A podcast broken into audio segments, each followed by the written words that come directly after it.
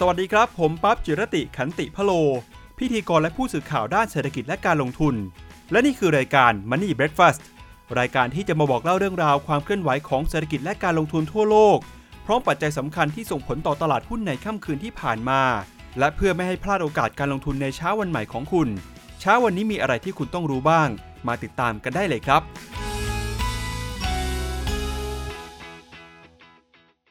สวัสดีครับ ต้อนรับคุณผู้ฟังเข้าสู่รายการ Money Breakfast นะครับ กับผมจิรติขันติพโลครับ ประจำเช้าวันพุธที่ 12 ธันวาคมนะครับ เรามาดูกันกับทิศทางความเคลื่อนไหวของตลาดหุ้นทั่วโลก ในค่ำคืนที่ผ่านมากัน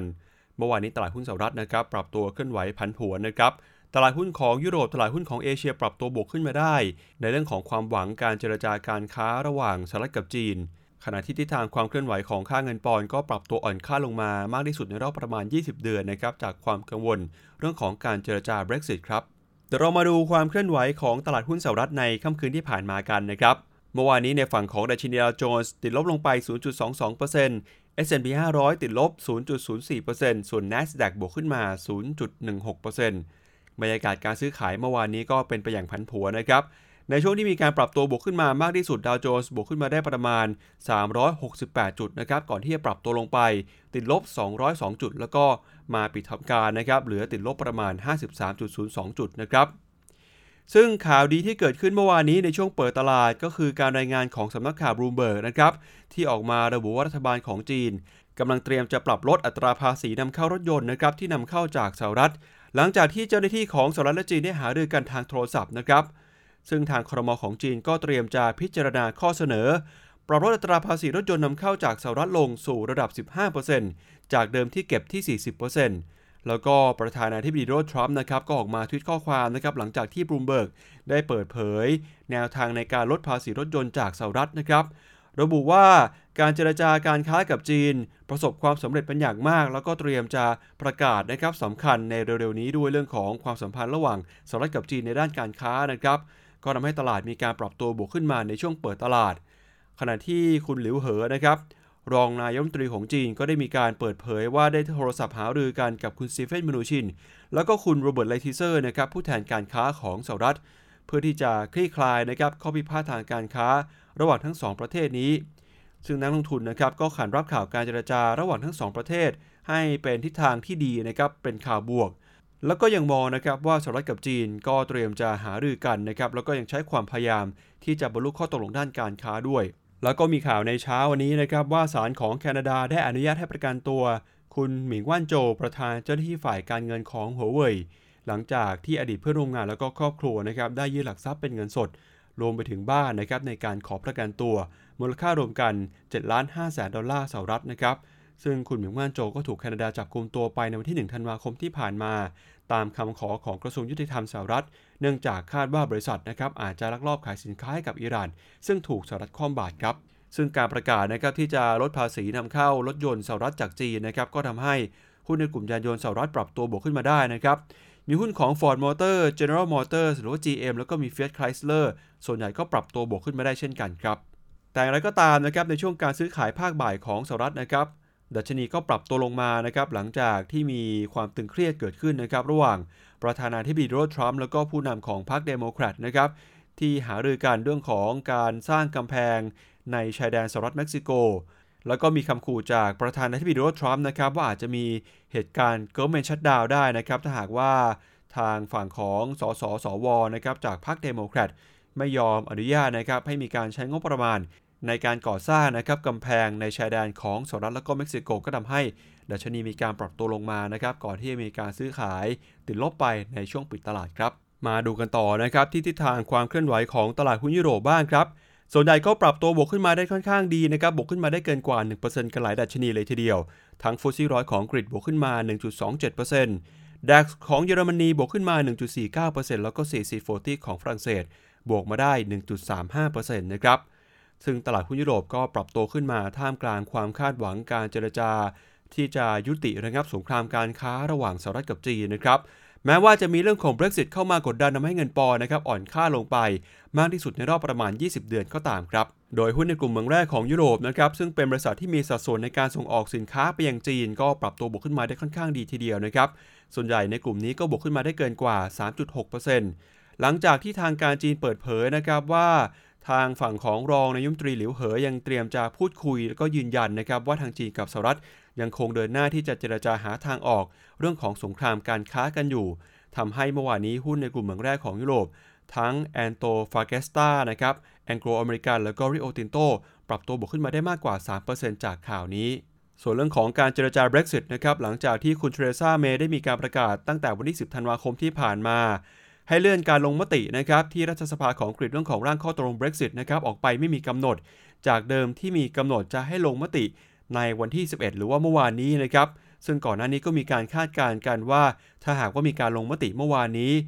ข้อตกลง Brexit ก็จะถูกคว่ำออกไปนะครับ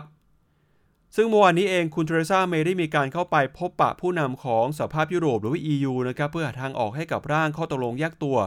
ของอังกฤษออกจากสหภาพยุโรปหรือ Brexit นะครับ ก่อนที่จะมีการประชุมสุดยอดผู้นำ EU ในวันที่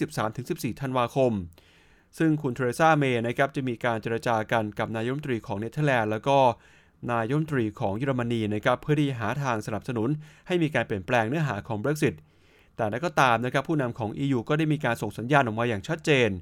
ว่าจะไม่มีการเจรจาต่อรองครั้งใหม่นะครับต่อข้อตกลง Brexit ดังกล่าวครับ ส่วนทิศทางของตลาดหุ้นเอเชียนะครับเมื่อวานนี้ก็เคลื่อนไหวอยู่ในกรอบแคบๆ นิกเกิของญี่ปุ่นติดลบ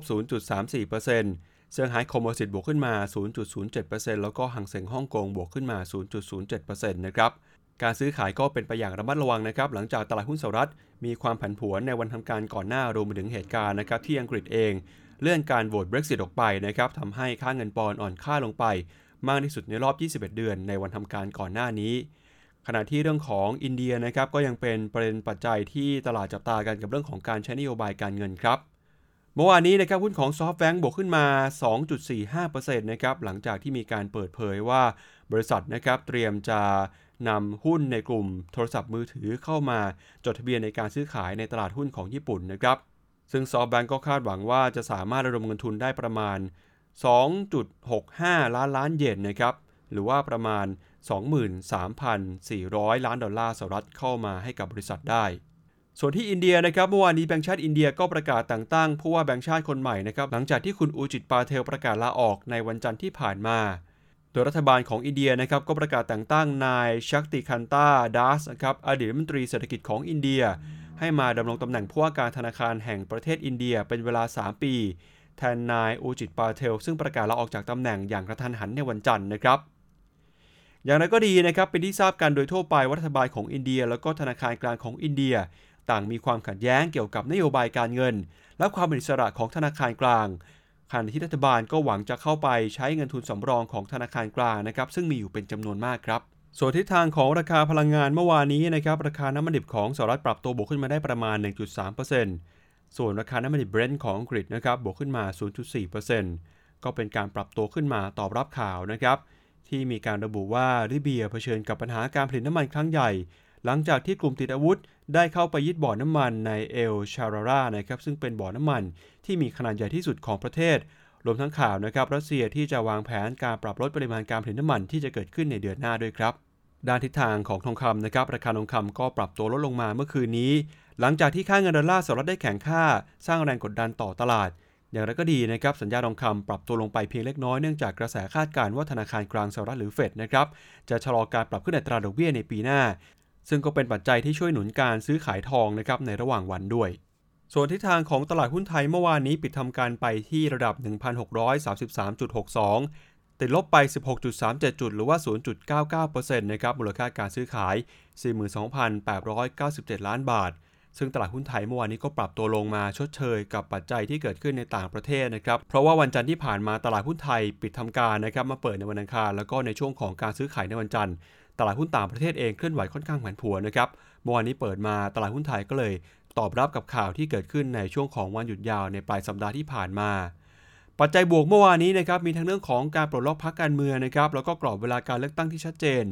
รวมไปถึงนะครับจับตาการกับสิ่งที่จะเกิดขึ้น วันที่ 13 ธันวาคมนี้จะมีการประชุมของธนาคารกลางยุโรปนะครับเฝ้ารอดูการกับการใช้นโยบายการเงิน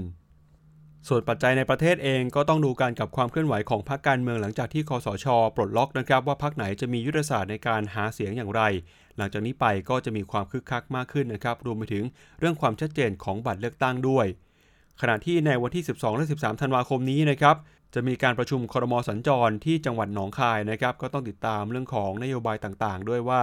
ในช่วงโค้งสุดท้ายแบบนี้จะมีนโยบายอะไรที่น่าสนใจประกาศออกมาบ้างครับ